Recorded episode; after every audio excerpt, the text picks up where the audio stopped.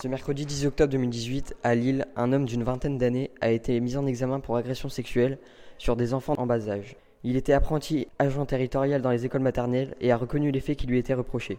L'homme est actuellement placé sous contrôle judiciaire. Un jeune adolescent de 13 ans a trouvé la mort ce dimanche 14 octobre sous les coups de quatre autres jeunes. Ce genre de rixe ultra-violente peut être parfois déclenché par un simple regard et touche de plus en plus de jeunes.